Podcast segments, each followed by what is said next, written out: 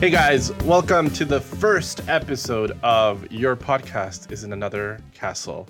Uh, we are a podcast about video games. We love video games. Uh, I think we should start out by introducing ourselves and, and telling people a little bit about ourselves. Maybe we'll say what game we love to play so people can get to know us. My name is Rodrigo, and uh, one game I love to play is uh, Mario 3. I think Mario 3 is a game that I have purchased multiple times across multiple systems. It is something that I can throw on and it's like mindless fun. I know I know those levels back and forth and it's something that I always enjoy. You know, Nintendo puts that on a new system, it's going to get my money once again.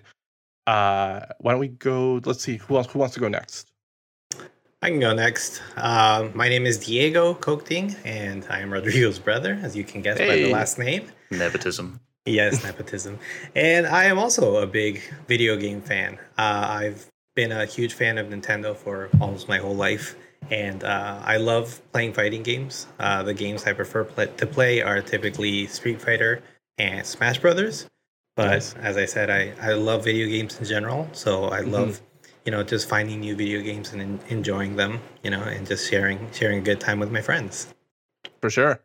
Let's go to our, our last co host. Last, but perhaps least, we'll find out. So, my name is Jordan, and I'm primarily, I'd say, a third person action adventure game guy. I'm yeah. uh, what the internet uh, refers to as a Sony pony. So, I'm primarily a PlayStation gamer. So, uh, this was mm-hmm. definitely the time, this is definitely the conference for me. Your E3. time to shine. exactly. yeah as Jordan may have teased, you know, we have gone together to discuss a big event. You know, E3 is happening or has happened, I guess, in the video game world. So we thought, you know, we like video games. We like talking to each other. We like talking about video games. So why not start a podcast? I think uh, one thing that might set us apart from some of the other uh, podcasts and like channels out there is that we will try our very best to not come from a super cynical place because we like video games and we like talking about it. And sure, maybe some things fall short, maybe some things don't get us excited, maybe some things get us disappointed. But at the very least, we will start from a place of uh, non cynicism and see where things take us. Um, so yeah, why don't we get started? You know, like, let's talk about E3. Uh, it was great. No, you know, let, us let, get into the details. is, is, what I will say. Um, you know, the e- E3 started. I want to say last week, maybe Thursday ish. I feels think. like four years ago at this point. Feels like four years ago at this point. Uh, it started off with the the Summer Game Fest, which is kind of, I guess, described as a free industry wide celebration that kicked off on, on, June 10th. It was hosted by you know our fellow Canadian, uh, you know uh, Geoff Keighley of VGA fame. There was like a performance by Weezer. They performed their song "Tell Me What You Want." Um, there was a lot of uh, there was an opportunity, I guess, for a lot of smaller companies and publishers to be able to to to uh, benefit from all the eyes that were paying attention to that. And there was still some big announcements there as we get got started. I think the the big one for me that stood out was Elden Ring. Uh, it, it's Miyazaki of the Soul series teaming up with George R. R. Martin of Game of Thrones fame to give us uh, what I would describe as a Lord of the Rings meets Silent Hill looking fantasy type thing. You know, it's like your regular fantasy, but with a lot of monstrosity happening. Uh, what did we think? What did what did what did you think, Diego, when you saw that trailer? I liked it. I think it looked super cool, and um, you know, I I think there was already hype coming beforehand for this game mm-hmm. because uh, because of the names that are attached to it. Uh, you know, Hidetaka Miyazaki is the creator of the Soul series, right? He's also yeah. the one. He's also worked on the Bloodborne series and Sekiro: Shadows Die Twice, which are mm-hmm. you know very well received games. I haven't had the chance to play uh, Sekiro yet, but I know that a lot of people love the Soul series. They, it's like a very challenging video game series, but I think that's why a lot of people appreciate it and uh, the the fact also that it has the name of George R. R. Martin attached to it is also kind of like a big deal, right? So mm-hmm. uh, the You're excited that he'll finally finish something. I, I'm, I'm hoping that he'll finally fin- he'll finally finish this. I, I, don't know. Maybe he starts Elden Ring and then like we never get never the done. ending to Elden Ring, but who knows? um, but from what I saw in the trailer, I thought this game looks really cool. And then yeah, like you know, it's the like Miyazaki is I think he's at a point that I would say like the monsters that he creates in his video game universe is almost as good as Guillermo del Toro. He's mm-hmm. like amazing at making like these huge creatures that you have to battle in this game. And yeah. from from what I saw in that trailer, it's like it's like definitely like a high quality uh, Souls type game that we're gonna get from these two, and I'm you know I'm very excited to see what what else comes from from that end. Jordan, did you like it? Did you were you excited when you saw the trailer? Yeah, Elden Ring looks rad as hell. My biggest yeah. issue is that it's another one of the Soulsborne games. So it's one of those games punishing that, games. Exactly. It's like it's it's one of those games that I'm, you definitely have to play if you hate yourself. Yeah. uh, but the things with those games is that so for me, I always look at them and they're gorgeous. They look like they play fantastically, but I just don't I don't have it in me to take that kind of punishment yeah. for that long. Because everyone yeah. who plays it says like, yeah, yeah, it's really tough, but then you learn the systems, and I'm sure it's an incredible amount yeah. of just relief and joy when you finally do beat some of these bosses, when you do get some through some of these tough sections. I just I don't think I have it in me to get started to actually get the end result of those. So it's beautiful. I'm I'm never gonna play it because I can't punish myself like that. The horde I mean, there was a horse at one point that was like running vertical up a hill or something like that. Yeah, that jump. Yeah, yeah, that was, the, it was a dragon that like summoned lightning, and it's like you're already a dragon. I don't know how much more you need. Uh, yeah, but no, that, there, there, was a part incredible. two. There was a part two in the trailer. Sorry, sorry to interrupt you, Jordan, but there was a no, part no, two please. in the trailer where uh, you see like like the main character was facing off what with what looked like uh like Harry Potter's like Patronus. It was weird. It was like funny. Yes. Like it was, it was like the camera was just rotating Mm-hmm. and you mm-hmm. can see like this ghost like like uh, deer creature just rotating around him. I was like, yeah. wow, that that looks cool. Yeah, I, I think to I, I do want to echo what Jordan is saying that I think this is a kind of game that I, I would love to watch somebody play, but that I won't play myself because for sure the the the learning curve on these games is very steep, and it's I I'm not I would say the like I play a lot more casual games that perhaps are more narratively driven and not so much like gameplay demanding. And so this one I look at and I, I like my question was what like in the back of my mind is like will this be in the style of the other games that he's made and I'm sure it will be right oh, like yeah. I have no reason to believe that it won't be and so I know like it looks beautiful and I'm super into it but I just don't know if I have the skill needed to play that game. You have the skill to watch for sure. Yeah, I have the skill to watch. I'm an avid watcher. I will I will watch maybe Diego, maybe you can play. Maybe I'll convince you to buy I'll play it. I'll play, play it for you guys. You can watch yeah. me suffer. Splendid. Yeah. Oh, we could do so. Uh, I only played Bloodborne, but what happened was it was me, my friend Richard, and my friend Carlos, and we every time somebody died, we just passed the controller to the next person, and they tried to beat that section. That controller moved every 15 seconds. Every, yeah, it's too fast. So, it's, yeah. It's, like I, I the, need like the NES buffer. days. yeah, exactly. exactly. Is there is there anything else from from that first day that stood out to you guys? I mean, to me, one thing that I did enjoy, eh, it's uh, Among Us announced that they were kind of doing an expansion. I guess like they have a new hide and seek mode. You can now play with up to 15 people as opposed to 10 and have three imposters. Chaos. Like they're trying to get the, this going again. And I really, really hope that they're able to do it. You know, like the beginning of this pandemic, I it was such a fun game. And I don't know. I, I, kind of wish them all the success in the world here, but I, I, I think they may have fallen out a little bit. Let's hope. In, I'm hoping that they can get it back. But I don't know. Was there anything else? Like, do you guys have thoughts on Among Us, or was there any other game that that stood out uh, from the first day uh, to you guys, uh, Jordan? Uh, for me, there was two things. So one is a game I'm probably never going to play, but Jurassic Park Evolve Two, I thought was really cool oh, because yes. the original one always seemed super cool. It's just it's kind of just like roller coaster tycoon for dinosaurs, where you're just trying to manage this park and you're moving out dinosaurs, and it's it looks really really cool as a a, a sim for a managing a dinosaur park, which is a sim that you're is not super common. Mm-hmm. Anyway, mm-hmm. look rad as hell. I assume it's more of the first, which is exactly what they need. The thing right. for me that looked really, really cool though was Solar Ash, which I had seen trailers for before, and it always seemed like, oh yeah, it's a kind of a kinetic, uh, fun action adventure kind of a game. But the part that they showed in the uh, the Summer Game Fest was whoever I don't know the main character, but she jumps onto this flying creature, and it was almost Shadow of the Colossus like, where she had to get to mm-hmm. certain sections and then attack from there to take it down. If this is anything like Shadow of the Colossus, then I'm 100% in. We need oh, sure. we yeah. need way more Shadow of the Colossus clones. I don't know how that hasn't become a format. Everyone's torturing each other with uh, terrible hard games, and no one gets any of the Shadow Colossus. So that's that's what I enjoyed. That's fair. What about yeah. you, Diego? Um, yeah, I think uh, from what they announced on that first day, I think one of the games that caught my eye was uh, Metal Slug Tactics because oh, I'm yes. I'm a big fan of tactic games, like you know, like mm-hmm. games like Fire Emblem and stuff like that. Yeah. And I also like Metal Slug, and uh, Metal Slug, if you know, if you've seen that game before, it's basically like a cartoon version of Contra.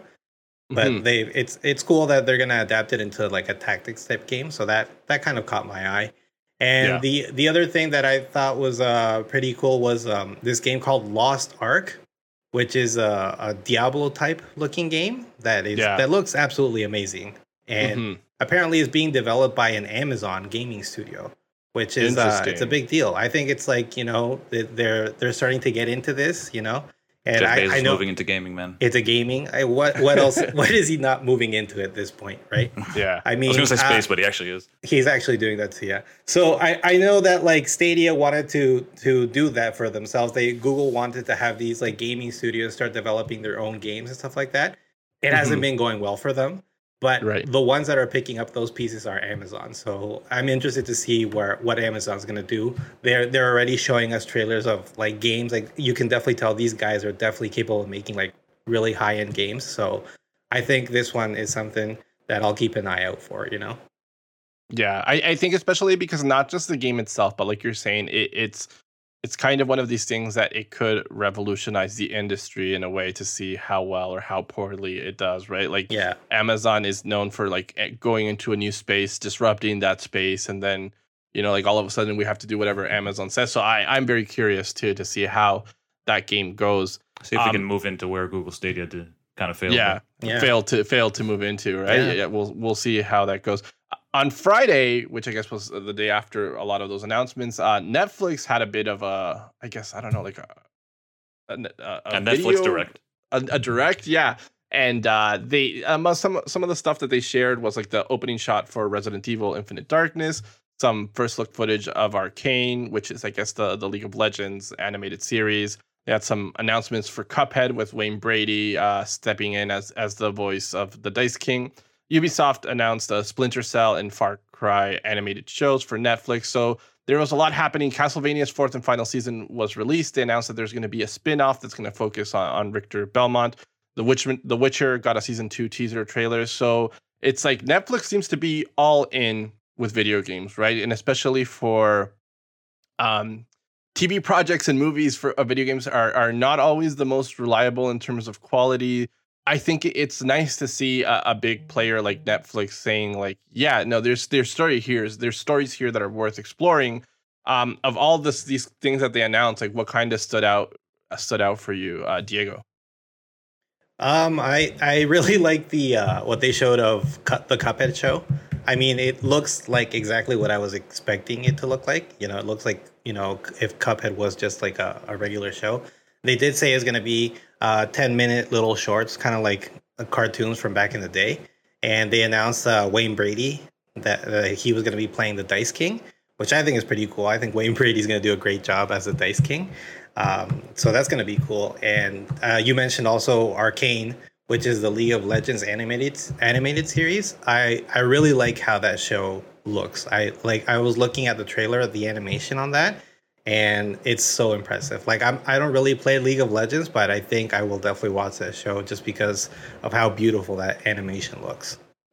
Yeah, and I will say just uh, to uh, they also have a Dota show, which I guess is I don't know how's this not a conflict of interest, but the Dota show is actually really good too. So I, I Yeah. I'm a fan of these kind of fantasy things.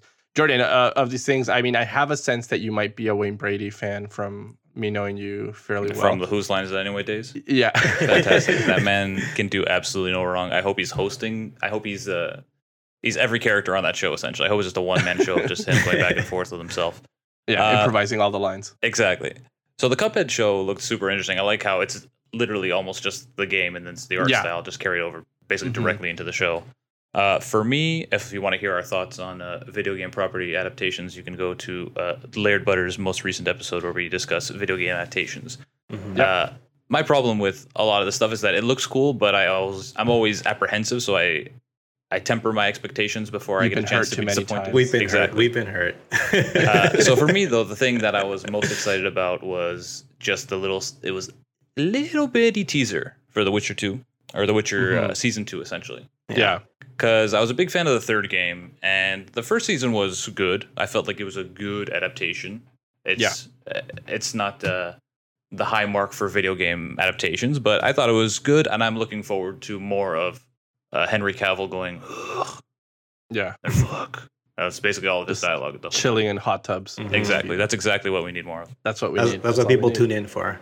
yeah yeah i mean i agree there uh, there's there is stuff to get excited about for netflix but it is a little nerve-wracking you know like you don't want to get your hopes too high up and then get hurt once again so we'll have to see uh, when we come back we're going to tackle with a lot of the other big announcements that happened at e3 but first we're going to go to a quick break Your podcast is in another castle is brought to you by Layered Butter. If you love movies, there's one book that you need on your shelf, and that's Layered Butter. Each issue is a deep dive into famous directors like Quentin Tarantino, genres like modern horror, or even famous characters like James Bond. Insightful essays are paired with breathtaking art inspired by the movies to make for the one book every cinephile needs. Head over to layeredbutter.com slash store and buy your issue today. And we're back, moving on uh, with the, the these successive days of exciting things. On Saturday, we had Ubisoft, Ubisoft and Gearbox E3, and you know some of the highlights for these events included new content for Watch Dogs and uh, Assassin's Creed Valhalla, some new footage for Rainbow Six Extraction, taking you know these anti-terrorism units into an alien planet. We got a, a, our first maybe big uh, Nintendo Switch announcement with Mario plus Rabbids getting a sequel that takes them into space, into other planets.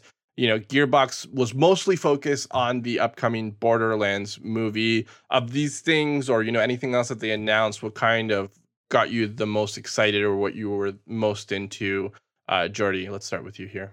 Uh, well, I, for me, the thing that um, the thing that was really only of interest to me was the Avatar game, Mhm. and Yeah. I know literally nothing about it other than just the one cinematic capture they put for the game. I assume it's going to be like a third-person action adventure because that's kind of Ubisoft's thing, with the exception of a lot of their shooters. Uh, for me, Avatar was already a property that should just have been a video game from the beginning. This the movie was. Uh, I mean, I, I can't wait for parts seven and eight and nine and ten to come out shortly. But for me, Avatar, the game, that's really the thing that was the of the biggest of interest to me. The Assassin's Right. Creed uh, DLCs, we we need to stop those. That game was already over hundred hours long. I don't know how much more we can add to this game. But I hope the people who wanted more of that enjoyed that.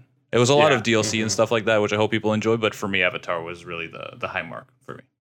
Yeah, I mean, I agree. I think that actually a lot of this E3 was, and I mean, when, when we discuss it overall, we can we can go back to it, but I think a lot of it ended up being you know cool new content for this game that you already have, Mhm. and I don't think that hits the same way as hey, look at this new game. Uh, Diego, wh- what kind of stood out for you in the Ubisoft Gearbox content? Um, I I'd say I, I really like the Avatar trailer. Just like Jordan said, Yeah. I'm really interested in seeing what that game and ends up being like. Uh, Mhm. The other thing that that I really enjoyed was uh, Mario and Rabbids Sparks of Hope, which is a sequel to Oh, Mar- yes. Mario and Rabbids Kingdom Battle. Which is, uh, you know, it, it was funny because I actually found out about this even before the Ubisoft Forward conference even That's true. it because uh, of all people, Nintendo was the one that leaked the information this time. Um, Shame. they- they Nintendo actually- had to let you know about Mario before anyone else did. I guess, yeah. I don't know. I don't know why they had to steal Ubisoft's thunder like that. But um, so, so yeah, it was funny because like uh, everybody knew about this beforehand. But you know, it was still Mhm. cool to see to see them show like the actual trailer. And um, I, I, I like that game. I think uh, I think this this sequel game is going to be fun to play too. And a- as far as the other stuff they presented, I, I think like uh, all their Assassin's Creed like DLC and like all the other stuff that they do, it looks cool. It's just that I don't know if I can invest time into, you know, playing some of these games, right? So to me, Yeah. I think I'm gonna stick. What's more interesting to me was was probably like the Mario and Rabbids game, right? Yeah. And also, I think like a little bit more unique, right? Like, I, I mean, we're going to talk about Xbox Bethesda in a bit, but even some of these games, some of those games, like there's a lot of shooting and, you know, like kind of similar style games. And it's not like an anti violence campaign for me or anything. It's just like it all kind of blurs together and it all feels generally the same. So whenever there's a game that's kind of uh, out there, it stands out to me. I feel like that's always kind of been a, a criticism of Ubisoft, is all their games kind of come together. They all Yeah. like even the third person games, they all kind of have the same thing. You have to go here, take down this base, that base. You've now cleared 10% of the map. Now here's another base. You kind of fight similar Mhm. enemies there. Mhm. So but it does now you can do it on Pandora. exactly. I have to clear a section. it's going to be the same thing, but with Exactly. the Na'vi. Yeah. I have to get rid of. Oh, I can't remember the bad guy from that movie. I can't remember his name. You have to get rid of him. I hope he's the the bad guy at the very end because he was a cartoonish villain in that film. Yeah. it was Oh, yeah. definitely made for a video game. Yeah. The other thing I wanted to say though that I found interesting from Ubisoft's conference was the Rainbow Six game was originally called Rainbow Six Quarantine, which Mhm. was then changed. I can't imagine why to Parasite, which was then changed to Extraction. So that was the thing and now going it's in. Called was Rainbow Six COVID. yeah, exactly. They're just, just going deeper in the hole. So I was curious if they were ever going to change it, and then Yeah. when they did change it to quarantine from quarantine, essentially, it was like, yeah, that's To- yeah. probably the good call. Yeah, I mean, I would echo what you guys both said that the Avatar game is something that stands out to me. I one time went to a marketing conference for Disney, and they kind of announced like how they treat their properties. I, I think it was like six or seven groups, and I forget most of them, but one of them was like Star Wars, one of them was Marvel, one of them was specifically Disney princesses, one of them was Pixar, and then like among the I can't remember the others, but one of them was Avatar, and this was kind of I guess before we had any announcements of this game. They had announced that they were going to do sequels. I don't think they had said uh, how many they were going to do, but you know like they even have like this theme park. So it's like this is a property that Disney's not really like fucking around with, right? Like they want it to be a big success. So I mean, that's a lot of pressure for to see what this game is going to end up looking like. Well, we'll have to see. It's kind of sorry. It's kind of similar to when um, Rockstar was announcing the series that they feel were tent poles to their uh, to their organization, and this Mhm. was before Red Dead Two came out, and Mhm. they mentioned Red Dead as one of the tent poles for sequels and stuff like that. And everyone's Yeah. like, "Oh, okay, so I is this is this a soft launch of Red Dead Two? But anyway, hmm Yeah, no, for sure. So it, it's interesting to see where uh, companies' pri- companies' priorities are. Um, Jordan, Sunday brought us the Xbox Bethesda showcase. Uh, why don't you walk us through kind of what that was? Sure. Uh, so I have pretty much the bigger games that uh, stood out to me and the release dates, and then we can kind of Mhm. See which ones everyone uh, everyone likes and talk about how insane Game Pass is and what it's going to do for the industry. Uh, the big one that they started out with was Starfield, which is going to come out on November 11th, 2022. Uh, for me, the biggest thing for that game was Bethesda was kind of uh, not really announcing whether or not their games would be exclusive to Xbox or whether they'd come everywhere.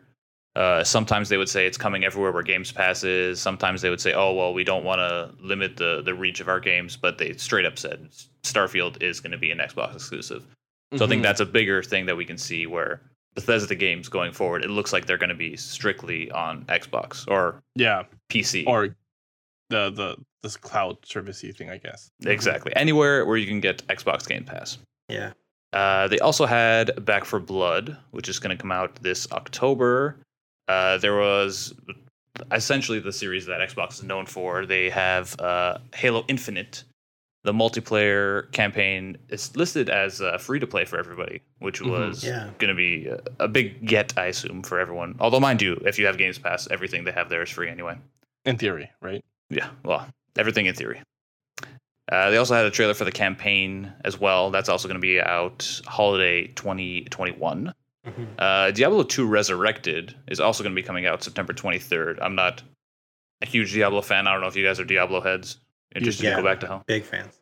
There you go. Well, I hope you guys are excited to play it on your Xbox Series S or X. Uh, the the game that looks the coolest to me of any games is Microsoft Flight Simulator. Mm-hmm. I feel like this game it's it's almost breathtaking to watch because like video game graphics are you know gradually going getting better and better and better and it's harder to Yeah. impress people but flight simulator is incredible uh, Yeah, that's also going to for come out july 27th uh, they also announced the outer worlds 2 which looked really really cool to me another game that the graphics are also insane is forza horizon 5 uh, Mhm. It's a big tentpole for Xbox. People love their, Yeah. their little racy racies. They love that race. Love those racy racies, those boys. So that's going to come out uh, November 10th. We can all play that together. And then the final announcement they had was a new IP from Arkane Studios called Redfall. Mhm. Uh, it looks cool, but again, it's a cinematic, so uh, very little is actually known about it. Uh, so those are all of the big announcements that I saw. Was there any of these games in particular that interest you? Any other ones that you find interesting, Rodrigo? I mean, I don't know if they interest me necessarily, but I do recognize that I think they were uh, big moments that people were looking forward to and wanted to know more about. And I think Xbox delivered in that sense. Like, I, I, I think Halo and Starfield were, were, expectations coming into this of like what what what's happening next in in these franchises that we knew very little of or that we were expecting like a new iteration of. And so I think in that sense, uh, it's kind of it kind of landed exactly where I thought it would be. You know, like I mentioned before, a lot of these games kind of blend together for me. It's a lot of you know shooting and and first person shooter or third person, depending where how you want to play it. Um, the two that you did call out though, like Microsoft Flight Simulator, that looked great. It had DLC for Top Gun 2, which I'm not necessarily like a Top Gun fan, but I just think it's cool that they found like the one movie perhaps that they can really tie into and and the, just marketing wise, it seems like a, a very smart idea.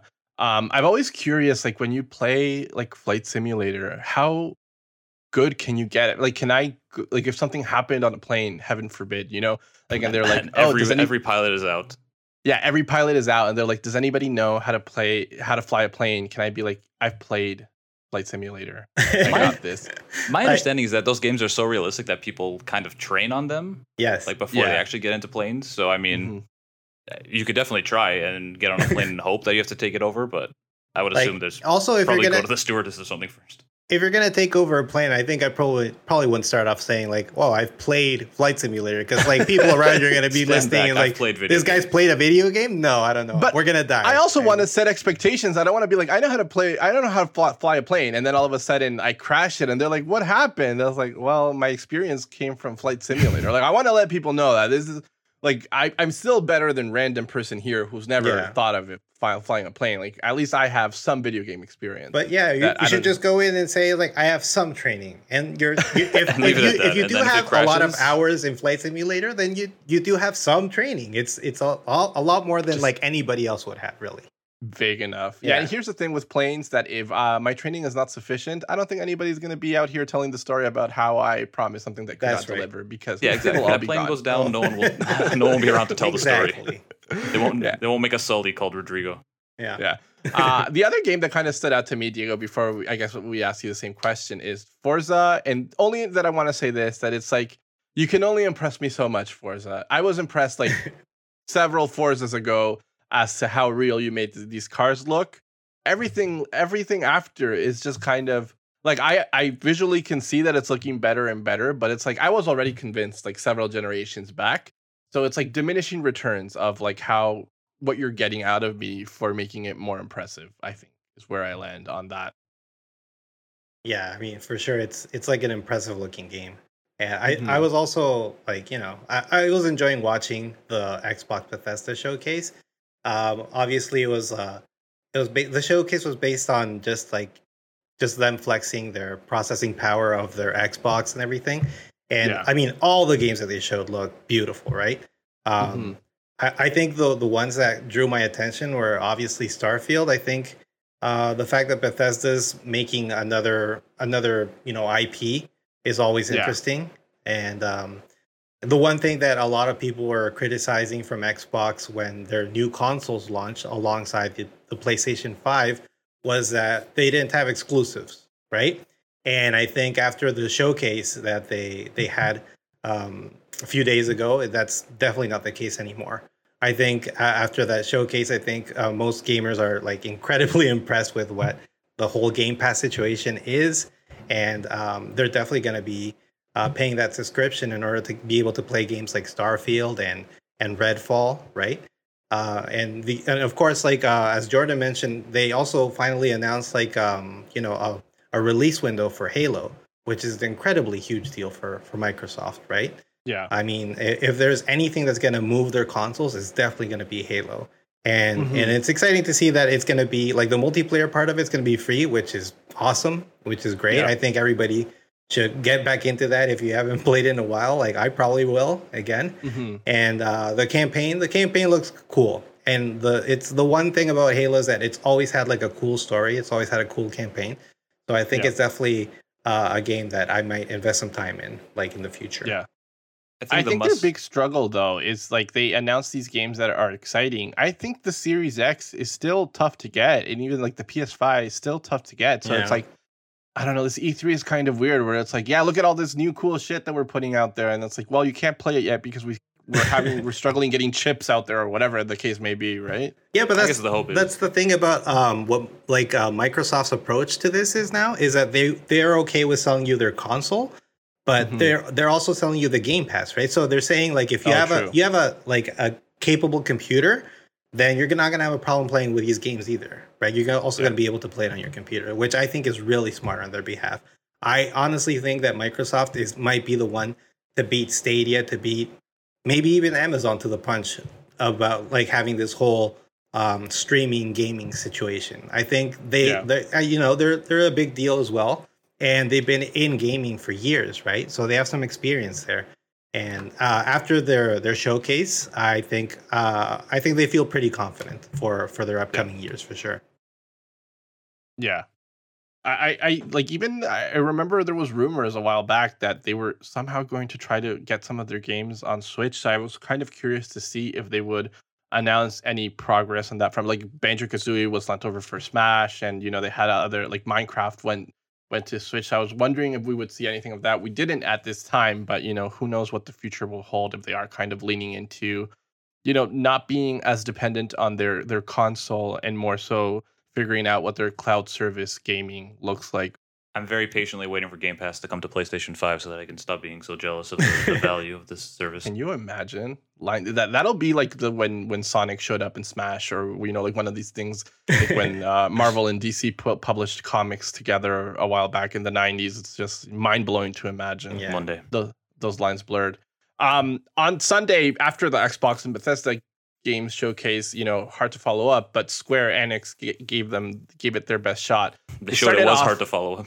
yeah, they, they they started off pretty strong, I would say, announcing uh something that I don't think really was on anybody's radar. Like even when they first revealed the trailer for this game, I thought, is this the Avengers? Like, is this a, a DLC for their Avengers game? It was Marvel's Guardians of the Galaxy. Um, they showed some some they showed the trailer. They should they followed that with some some gameplay. Seems like you you control uh Star Lord. Is that his name? Chris Pratt's character? How do I not Star- know this? Yeah, anyway, Star Lord, and then you you can kind of uh, use the other Guardians like Drax and Gamora and uh, Rocket Raccoon as your backup, commanding them to do a variety of things. There's also, I guess, kind of some decision making elements to this game where you know you can choose whether you you support uh, Drax throwing Rocket Raccoon over like a, a chasm to to see if he can uh, activate a bridge and you know there there can be consequences to that it seems um I don't know if I liked saw it, it. but It- it, no, sorry. go sorry uh, uh, go ahead what, what what what were you going to point out No, I was just going to interrupt and say that um, well, after you throw Rocket, there's a little thing that pops up in the top corner that was like Rocket is upset by this or Rocket, has, Yes. and it reminds me a lot of like the Telltale games where you make Yeah, a decision yes. and it's like you're like the big bad wolf and you tell uh, Snow White you don't want to do this and it's like Snow White will remember that. It was fun to see these little things. Like oh, it's like a it's like a very action oriented Telltale game. yeah and it's like you know what i think you have to put some of that into it if you're going to make people make choices then there has to be kind of some weight and and consequences to the choices that they make i just wanted to say like the gameplay to me looks great like the one complaint i have a bit is like and it's not necessarily their fault but they keep on designing characters and they do this in avengers too where it's like not really the cinematic universe but close enough close enough that we're like is this supposed to be the cinematic It's like universe an But then uncanny you- valley kind of a thing. yeah, it, exactly. It feels uncomfortable. Like I almost feel like they would go further away or make it accurate, like one of the two. I feel like the Um, people they have at Disney World look more like the characters than the people in the Avengers and Guardians of the Galaxy these games do. yeah. Yeah, I guess if I had to describe it, I would say this looks like not Disney Guardians of the Galaxy, but like Canada's Wonderland has decided to do Guardians of the Galaxy, and this is as close as they could get it. Yeah. Uh, Without Diego, getting did you? sued. Yeah, without getting to Without- Diego, did you like the trailer and the gameplay that they showed? Yeah, the game looks great. It looks cool, Mhm. and uh, I think I my problem with it is also the same one you have is the the whole uncanny, uncanny valley look to these characters. But I Yeah. think uh, after seeing the Avengers game so much, I'm I'm already used to it. And to be honest, I, I can look past that. And um, when I was looking at the trailer for this game, uh, I was like, oh, this this actually looks really cool, and this it, and you can tell that uh, whoever designed this game is everything is based now around um, the Guardians of the Galaxy movie. You can tell that yeah. there's definitely that that comedic tone to the Guardians, right? Mm-hmm. So it's it's basically the same thing that you're gonna get in the game that you kind of get in the in the movies, right? Yeah. Which to me is cool. I love playing Marvel games. You know, sometimes it's just fun to just play a casual beat 'em up. Yeah, yeah. So even I, even the music element from the movie seems to have translated. Yeah, it gives like yeah. a superpower, and all of a sudden the soundtrack kicks in. Yeah, I thought that yeah. was really cool. I just think I'm just thinking now, is like for people that stream games, how is that going to work, right? Because that mm, that kind flagged. of that's going to get flagged really fast. You know, like yeah, you're going to have to like, oh, I have to use my superpower, so I got to mute the game all of a sudden. Mute but, the game for a bit. Yeah.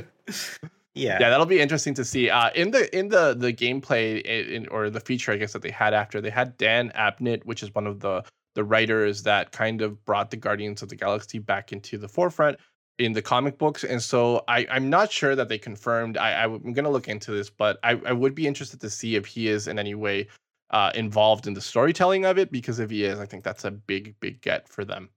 No, for sure. Um, you know, I, was, I, I, guess I can't. We can't really talk about Square without acknowledging Final Fantasy. Uh, on the Final Fantasy front, they, there was you know some, some remasters announced for for mobile and Steam. Um, nothing that really stood out to me in a big way. Almost kind of disappointing. Um, do you, do you did you feel the same way? Yeah, I felt like um, I felt like Square Enix presentation was done super fast.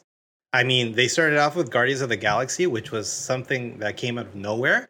So mm-hmm. at first, I thought like these guys have come out come out of the gate like full steam, right? Yeah. But then it was like a really quick stop from there on. I mean, they they showed us like um, a little bit more of the Marvel Avengers expansion, the Black Panther War of Wakanda, War for Wakanda, right. which was mm-hmm. cool, you know. But then yeah. they just kept on showing us like now we're we're remaking the Final Fantasy games, the pixel remaster kind of stuff, and then a few more things after that, and then it just like it it was done. And I was kind of surprised. I was like, well, I guess the the big announcement they just gave it to us like right off the bat with the Guardians of the Galaxy game, and the rest of it was just kind of like, uh, I guess you know I guess we know that they're working on things for the rest of the year. Yeah. They did have the Stranger of Paradise. Is that like a Final Fantasy thing? I, I believe. Yeah, yeah, the one that's uh, I think is being developed by Team Ninja. It kind of looks right. like I, at first I was like looking at it. It looked kind of like a hack and slash type game set in the mm-hmm. Final Fantasy world. It's called Final Fantasy Origin, right? Yeah. But uh, I I was like reading a bit on it. It's it seems to be more in like the Souls Souls series style. So maybe oh, it's gonna maybe it's gonna be a Final Fantasy game that's super punishing. So who knows? who doesn't want that? Doesn't want uh, that? Uh, Jordan, I guess so. Overall, Square Square's presentation. Were you excited? Were you not excited? I mean, for me, the whole conference was basically just Guardians of the Galaxy, and then yeah. a bunch of other stuff around that. The thing for me, for uh, just to go back to Guardians real quick, is that in the gameplay they had sections that reminded me a lot of Mass Effect. Mm-hmm. Because you play as Star Lord, but then you can have Drax go in and then you pick like an action for him to use. Yeah, yeah. And that's a, a tenant of the Mass Effect series where your squad mates mm-hmm. are with you, and then you say, "Oh, this one you can go attack this guy and use this uh, this kind of power and all that." So I thought that was really cool. The other thing that stood out for me, I, oh, I think it was in like three other conferences too, was uh, the new Life is Strange, because oh, yeah. I really really liked the first two games, uh-huh. and then the kind of the interstitial between the two of them. I'm interested to see what the power of empathy is going to be. yeah, that's going to be interesting. Because the other powers are very clear. It's like you control time, you can move time forward, you can move time backwards. In the the first games, you move time back so far that there's almost like irreparable damage, and then you have to kind of deal with that. So that's kind of cool. I right. mean, I trust them. They did a very good job with the two Life is Strange games, so I'm mm-hmm. very much looking forward to seeing how I can uh, I can empathize with these characters maybe it will be like uh, Heart in Captain Planet, where it was also so vaguely defined. maybe they could talk to a monkey. I want to say at one point. So you're hoping that it's so vague that you could do almost literally anything with this yeah.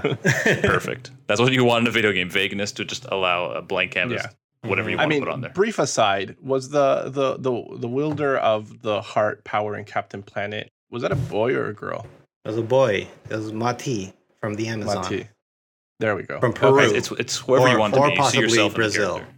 possibly Peru, possibly Brazil. Yeah, yeah. Uh, and then I guess the the one big last presentation. I mean, Capcom also has a presentation, and we can talk about that later if if there's anything there that you guys want to bring up. But one last big presentation that happened uh, on Tuesday is that we finally had the Nintendo Direct.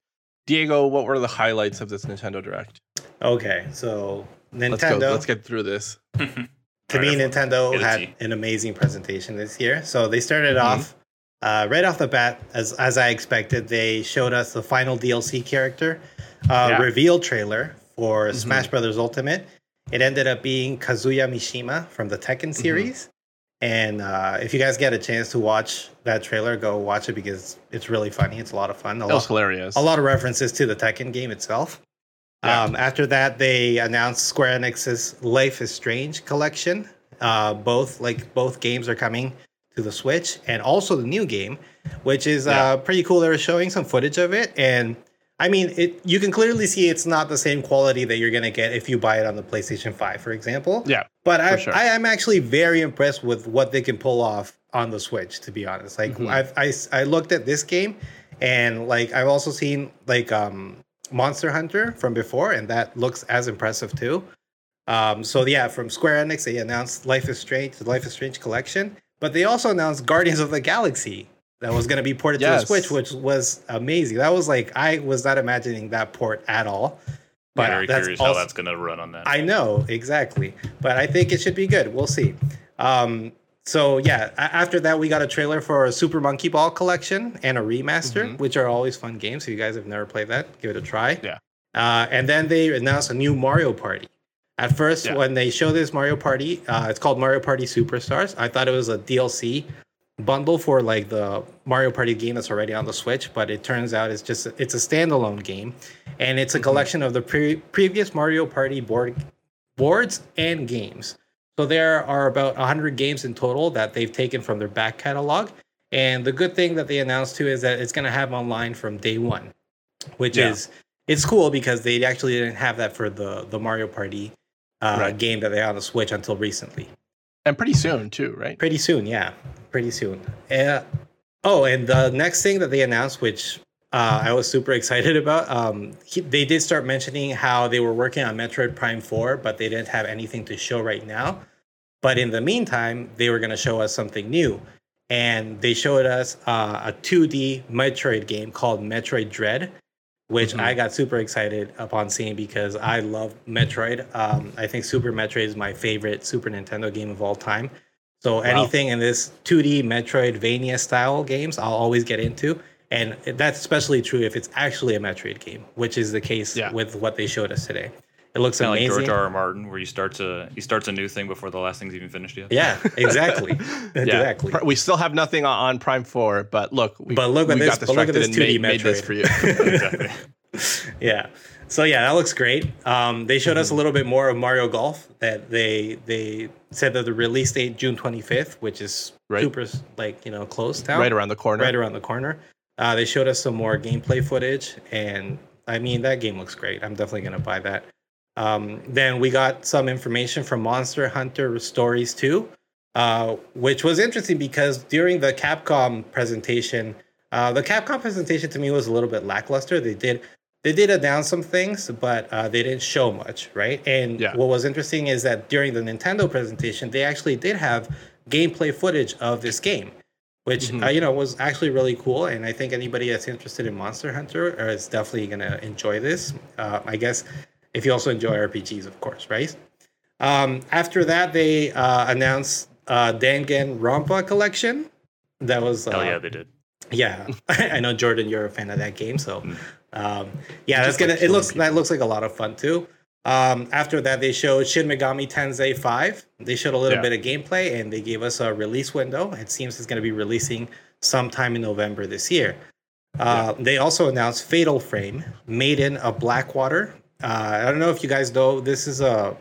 I, I am not sure if it's a Nintendo uh, IP. Uh, I think it might be. I know that it's uh, released on the Wii U in 2014, and now it's being ported to the Switch but a lot of people, um, you know, they they're big fans of this game. It's basically uh, like a horror game where you have to take pictures like of ghosts with oh, your yeah. camera. Yeah. So it's yeah, no it's it, it looks like a lot of fun. And after that, they announced a new WarioWare game called WarioWare Get It Together. Uh, mm-hmm. The new thing that they announced for that is that two players can actually go through the gameplay now, which was typically not a thing. It was usually just a one player thing.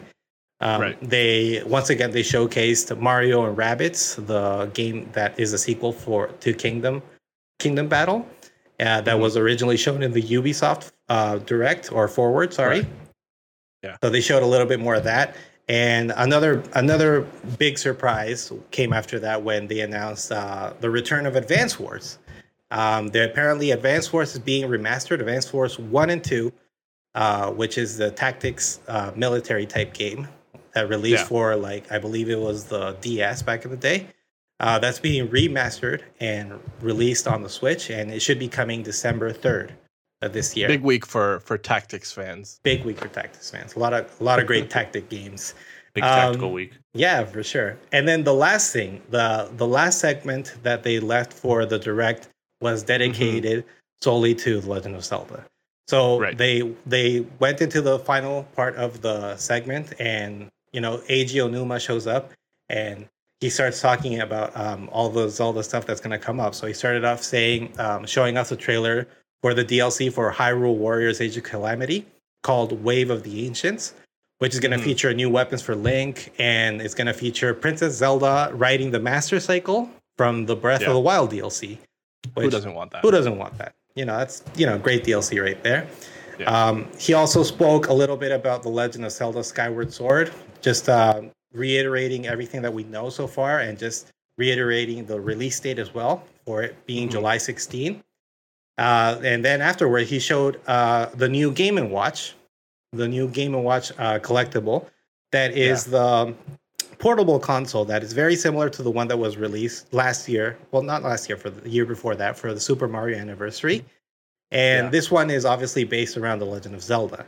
And mm-hmm. the Game and Watch um, is going to have three Zelda classics, uh, starting with the original one, which is just The Legend of Zelda, the sequel, The Legend of Zelda: Adventure of Link, and finally the Game Boy Classic, which is Adventure, sorry, uh, Link's Awakening. Yeah, um, I think it's sold out now too. Actually, the it's is it already sold out? That's I think so. Yeah, well, that's not surprising. Like the, it's definitely one of those collectibles that Nintendo fans will definitely try to get a hold of as mm-hmm. soon as they can.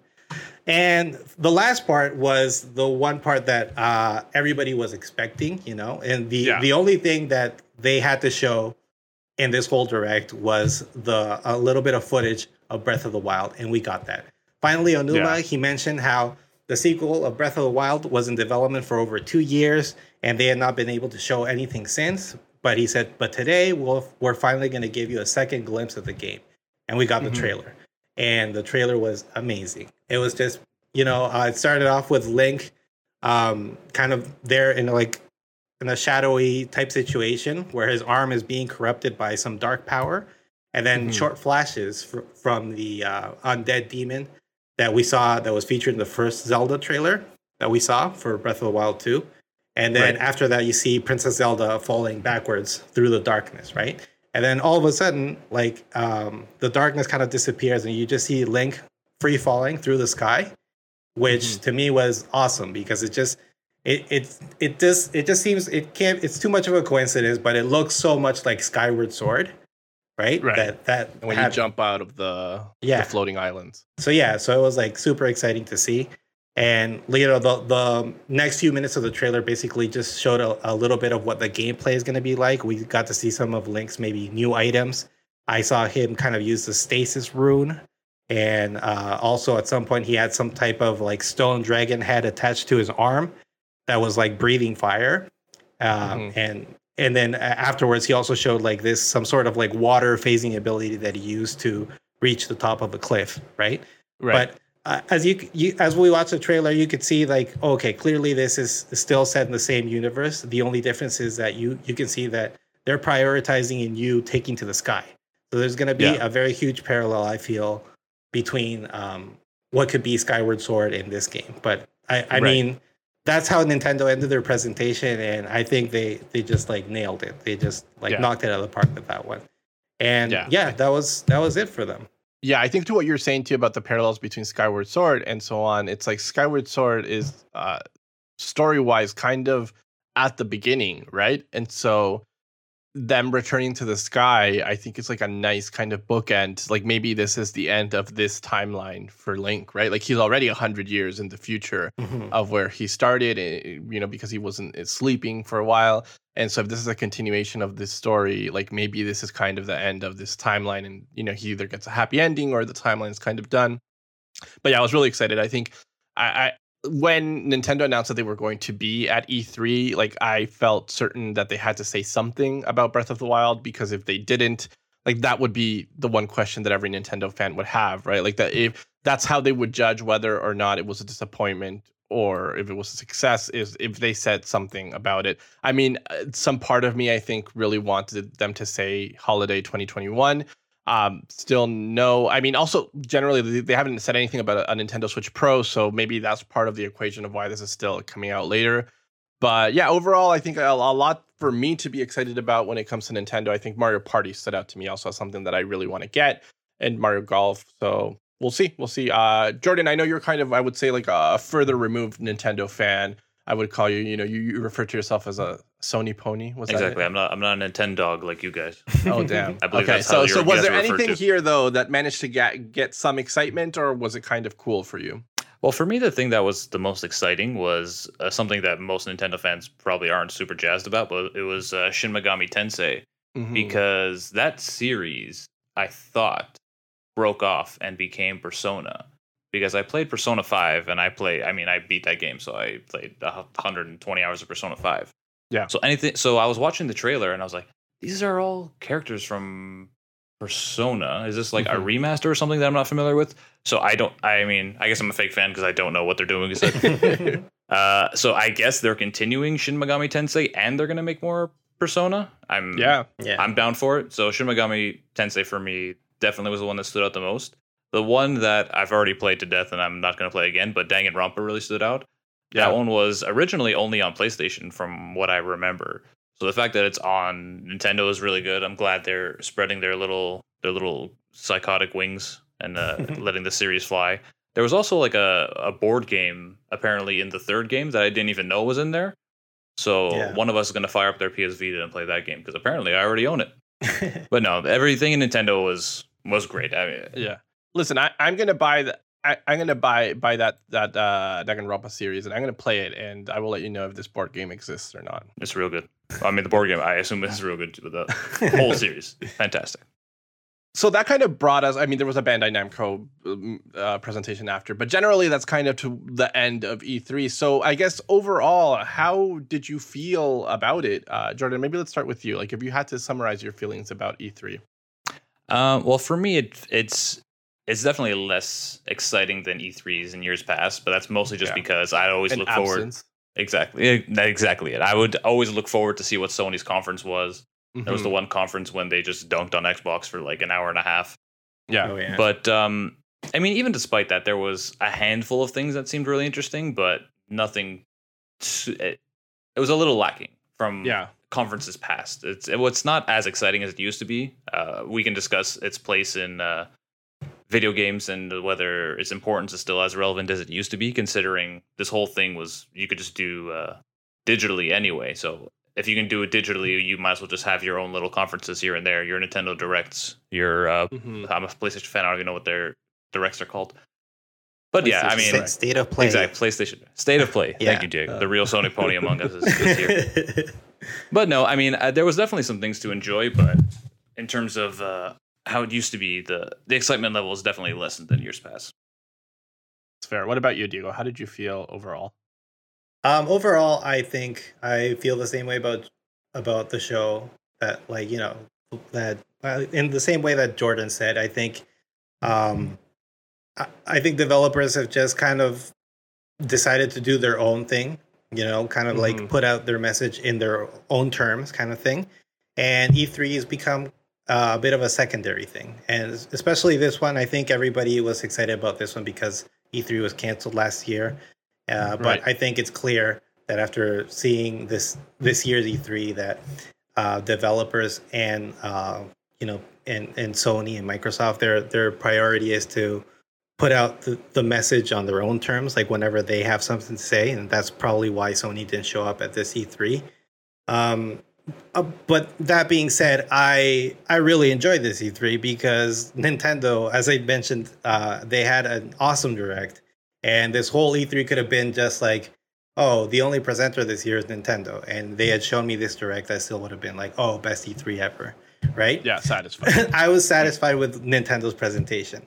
I mean, mm-hmm. I did see a lot of things that I enjoyed, but I do feel that what Jordan is saying is true. Is that like um, E3 has lost its pizzazz that it's had like from years past, you know? Yeah. And I think part of that, at least for me, is also it's like we are like five years ago, you're already showing me a huge leap in graphics to the point where I'm like, how can they make water look like that? How can they make grass look like that? And so I, again, it's like we said off the top, like I don't want us to be like a cynical group, but to some extent, it's like you you've impressed me graphically already so now i'm starting to reduce these games like like oh okay cool this is like skyrim in space or this is you know souls but in fantasy or you mm. know like th- these so not that there's not originality in these games once you play them but when you're getting a trailer and you kind of reduce it to like some catchphrase or keywords then it's not as novel as you would hope it to be right? And I think you know obviously we we went a year without it, and so we're all kind of really excited. But now we're kind of like really just getting hit with the reality that games are are kind of structurally very similar for some of the these big ones. You know, it's like you have a big success with GTA, then you make Red Dead because it's a different story. But you know what I mean? Like it, it's something that you know works, and so you do that. And, and so I think like the excitement of like a, a new concept like GTA is not the excitement of a new concept like Red Dead Redemption. But like once you play the game and you see that all it's amazing, the, the excitement comes back, right? It's just like when you're seeing like sizzle trailers, uh, sizzle trailers for these things, and th- they're not as novel as you would hope. Then it kind of falls a little bit short, at least for me. No, I, I hear that. It's essentially like this. You're looking at these games and you're like, okay, what game am I comparing this to? There's there's not a lot of new concepts and new ideas coming out that uh, kind of blow you away and make you excited. I guess the biggest thing that was uh, crazy to me. I guess it's not new because it's been out for years.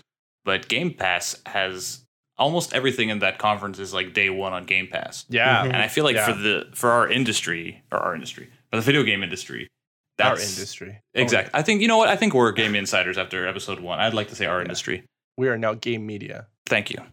I think that's something to me that's kind of new and exciting to see where that goes because is every system going to want to have a Games Pass like service? Is Game Pass eventually going to migrate to other systems and have yeah. that? I don't like. I don't even know financially how it makes sense for some of these developers mm-hmm. to be on Games Pass. I guess Xbox is just paying a super huge amount up front for a lot of these games. But I think that's the most exciting thing that seems new is where is Games Pass going to take the industry in general and just where is it going to go from here? Yeah, it's, it's getting but, huge like I said earlier, like it's one of it's one of those things where it's like it can disrupt the industry, right, mm-hmm, and, and mm-hmm. force it to change. Diego, you said something to me that maybe you want to expand on that like indie games were really killing it these days.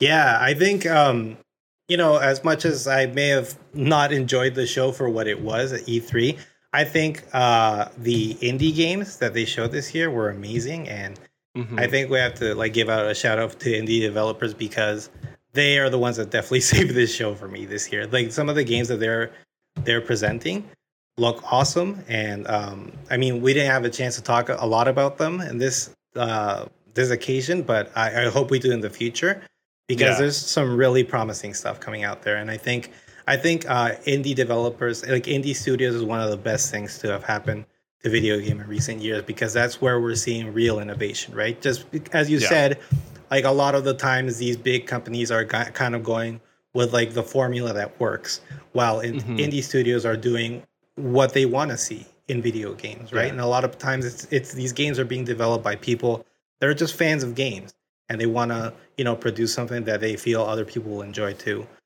I remember one at one point Jordan bought me uh, an indie game that was based on colors, and it was so fun. Oh, sound like, shapes. Yeah, and it's like like it's just the games that they're creating now, like at one point, once upon a time, when I, I purchased an indie game, it felt like an indie game, as in like you know, it felt like it could be made by a small team. Yeah. And now they're putting out some games where I'm like, how are you doing? Like, what does indie even mean? And maybe we can explore it in another episode because yeah. I swear they must have a big team because the stuff, the content that they're putting out is frankly uh, amazing. Like Hellblade does not look like an indie Yeah. game. Yeah, yeah, sure, Hellblade. That's insane. It's better than most AAA games. That game. for sure. So yeah, I guess you know, like when we come back, we're still going to talk a little bit more about E3, but generally those were kind of our thoughts. Um, when we, like I mentioned, when we come back, there's still a little bit more to talk about, but first we're going to go on a quick break. Your podcast is in another castle is possible thanks to the support of our good friends at Ola Translation. The Hispanic Ontario Language Agency, or OLA, is a translation agency based in Ontario, founded by four Hispanic Canadians who want nothing else but to help people around the world communicate in their favorite language, Spanish. Head over to olatranslation.org and use code CASTLE for an exclusive discount only available to you, our listener say goodbye to Google Translate and say Ola to Ola Translation. And we're back, guys. In the future, this will typically be the section where we talk about a game that is coming out either you know soon, like this week, or it just came out, and what has us excited. But since we are talking about E3, I wanted to kind of uh, pick your brain a little bit about like what's one game, or if you want, you know, you can do two. Don't go too far over that. That like uh, uh, that you saw that it's like you know this is a must buy day one for me. Um, maybe I'll kick us off because I, I'm I'm not gonna go for the easy route that I think maybe Diego uh may take on this one because I think he's a bigger fan. You have to But beat him one- to Breath of the Wild. Yeah, one game that I'm uh, I'm 100% going to buy is Mario Party. Um, the online component of Mario Party is the game changer for me, especially in this last year where, uh, like we we were not able to maybe socialize, and the fact that it didn't have it until very recently with an update seemed illogical to me. And also, like they, it's almost like they keep on trying to reinvent the wheel, and like uh, this concept that they have that is a success um they they're like oh how can we change it? And then it just becomes like this weird game. Like i've played games on steam that are a better mario party than the last mario party but this one it it's going back to its old boards it's bringing back its old games it has online day one. I believe they also mentioned that you can play with like the regular button controllers. Like the last one i think you had to play with the what is the name for the nunchuck on The Joy-Con. the switch the joy you have to play with the joy-con right and i think this one you might be able to play with a controller which again would also be a huge plus so i'm excited for this one i will get it day one that's how i feel uh jordan what about you what's like one game that you saw at e3 that you're like i need that game Uh, well, the one for me is definitely Guardians of the Galaxy. Mhm. Uh, it's it looked really interesting, and then when I s- saw the parallels to Mass Effect, I was like, I feel like they're making this specifically for me. I feel like jordan this is a They they know what I want because it has the gameplay where you can have different characters and giving them different orders while you're still shooting, you're still attacking. But they also had the the little decisions where it's like, do I send this one character or do I send this one character, which is also a big hallmark of the series. Mhm. I, I've talked about it a lot. It's it's great. I also do respect that the characters don't look exactly like the movies because at first it's definitely unsettling, but I feel like they're trying to make this this isn't the MCU Guardians of the Galaxy. This is their version of it, and Yeah. I d- it's it's definitely unsettling, and for a lot of people it doesn't work just because these characters are so ingrained in our memories and we know what they should look like, so it just looks wrong.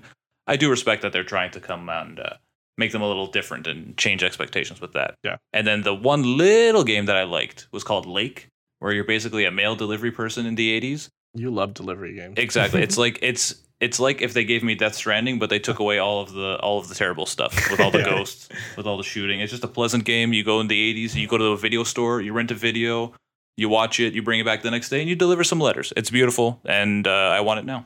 Yeah, for sure. Sounds good. Uh, we didn't even talk about the director's cut of Death Stranding, but maybe we'll talk about what that even means when we what know what, what, that could they possibly cut out? No, Diego, not- let's not cut out, but put in from the Oh, they're gonna trailer. put more. yeah, like I mean, there was references to uh, Metal Gear Solid from that trailer that they showed, but I don't know. We'll see. We'll Yeah, see we- what we end up with. It's just basically a port to the PS5, and they're promising something new, right? yeah, we could talk about it Yeah. another time, but it looks Yeah. it looks like it's basically just more Death Stranding in different settings. hmm Diego, what about you? What's one game that they announced that you really, really need? Uh, well, I think the obvious one is Breath of the Wild 2. Yes. the sequel to Breath of the Wild. I mean, that Speak was going to be a day one purchase for me, regardless of me seeing this trailer today or not. Mhm. But after seeing the trailer, I'm super convinced. I need. I just want this game now, right? But yeah, I mean, I was a little bit disappointed to hear that I'm going to have to wait till 2022. But if I've Yeah. learned anything from uh, games being delayed is that sometimes they're delayed for a reason. You know, Miyamoto once said Miyamoto once said that like you can put out a game fast and it could be bad, but it's and it's going to be bad forever. But you Right. can take your time making a game and you know have- it late. make make it late, but make it actually be good. And Mhm. I, I kind of trust Nintendo on this one. I mean, I feel like o- Aonuma is just amazing. I think what he did with Breath of the Wild was incredible, and what he j- Yeah. what he showed me today, what little footage I've got, I got of gameplay, and kind of of, of what like the story is gonna be, was just you know amazing. I'm gonna I'm gonna buy that for sure day one. So that Yeah. one for sure. The other one that I'm buying for sure is that Metroid game because as I mentioned Oh, right, before. yeah. I'm a huge fan of the Metroid series. Um, I'm Mhm. especially, I, I'd say I'm a bigger fan of 2D Metroid games than I am of Metroid Prime. I played Metroid Prime, which is great. But uh, as I mentioned, like my favorite Metroid game is Super Metroid for the Super Nintendo. And this 2D one is a throwback to that. You know, and, and it's a great game. It's a great series. There's a reason why like that type of game is called Metroidvania because it comes from two games. It comes from Castlevania Symphony of the Night and the Metroid series, right? And those two are just like the like the perfect games of of that type of game, right? So I'm definitely buying uh, Metroid Dread on day one. Um, other than that, I mean, I could go through the list of Nintendo games and probably be like, yeah, day one, You day can one, just day repeat one. the. You can watch the Nintendo Yeah. Direct and you'll know what Diego's list Yeah, is. today, No, that- today's that direct was me basically just like watching and then just like throwing money at the screen, basically. So Yeah, yeah. take all my money. Mhm. Um, it is time now for one last question. This week's last question comes from our friend Andrew Perucho. His question is What does it mean to win E3? Uh, Jordan, what, what are your thoughts on what does it mean to win E3? Which is a question that a lot of people ask. I think very simply, it's it's literally just one answer: games. Yeah. Because the people who watch E3 are there for games. The Mhm. TV stuff is fine, but what people come to watch E3 for, the best way to essentially win E3 is to have a conference, introduce it very quickly. Here's a game trailer. Oh, this game is coming out then. Here's another game trailer. This game is coming out then. And also, here's some little things. And then have maybe like a sizzle reel of some smaller games. Perfect. These are coming out then. Here's another game trailer. That's, I mean, that's, I, I don't even know how more to specify it. It's literally, what it's just the that? faster you can move through these games, the Mhm. better Yeah. the less fluff there is with here's what's coming to our TV services, uh, here's games that are already come out. It's good to announce DLC for a lot of the gamers there, but I feel like what we come to E3 for is what's coming, what's new that can get us interested for. I think the DLC announcement should really be saved for maybe like a like a direct or state of play, as we found out today it's called. Yeah. Uh, it's best to save it for those things. I think E3, what you need to do is here's what's new and exciting, and here's essentially when we think it's coming out. Although a lot of the stuff they that those dates are TBD. But Yeah. th- basically, that's how you win E3. Show as Mhm. many new games as possible and try to limit the the outside fluff. Diego, what about you? What does it mean to win E3 in your eyes? I mean, E3 is not a competition, but I can tell you from today's Nintendo Direct, Then Nintendo, Nintendo win? Nintendo won E3. Yeah. Breath of the Wild 2 is the way to win E3, I guess is what we're saying. yeah, I mean, the only reason that they didn't win E3 this year is if they didn't show us Breath of the Wild 2. But Mhm. uh, I agree with what Jordan says. It's what the reason people went to E3 back in the day, and the reason people go to, to E3 today is because they want to see something new. They want to see something, you know, upcoming. And like for Nintendo, like uh, I remember, like they had a direct, maybe it was like two years ago now, where they announced like Bayonetta 3 and Metroid Prime 4, and they showed us nothing except like just like the titles of those games and that got so much hype out of people. They, you know, it, Yeah. it's just it's the fact that you're even if you're promising something new, it's you have people engaged. They're uh, they're just constantly thinking, I was like, oh, maybe they'll show us like new footage of this game, and I think that's what what you know, like winning E3, I guess would have to boil down to the fact that who gets more press at the end of this, right? And I think. Yeah. I think the ones that are going to get more press at the end of this E3 of at this year is probably going to be Nintendo and Microsoft. Yeah. I think to echo what you were saying, uh, yeah, I think the communications is really where you win E3, right? Like I, I work in marketing and communications, and it's like when you do an event you're you have a goal of like what is the message that i want people to take from this and even like for example governments they, they have their press uh people in people in charge that interact with the press and they were like well the, the sound bite that i want you to take is this right and so if you manage to get the reporters to say that then you, you you've been successful in what you were trying to convey and i think similarly for e3 like the fans will have an expectation. So first, before E3, it is the responsibility of the company to kind of play with those expectations and maybe you know ground them a little bit if they're getting too high, or kind of push people to think that okay, this might be coming up, so that when they leave E3, you've met their expectations, that they don't leave disappointed, or that the perception isn't that you were disappointing in your E3, right? Because again, like you're saying, it, it's it's a, a, a press marketing kind kind of win or loss i think ultimately in my eyes and so by that judgment like who did best at this e3 or who didn't i think like you said like xbox and Nintendo at the very least met the expectations that they they they had for them, right? Like I think going into E3 people were assuming there's going to be a new Halo and that we're going to see new Breath of the Wild uh, content and they were they managed to deliver on both those things. That's I I think where we're going to call it for this week. Make sure to follow us on social media at Another Castle CA. We're on Instagram, we're on Twitter, we're on Facebook, Twitch, you know, if we're not somewhere, you let us know, and we will be there by the next time that you are cameo coming us. soon.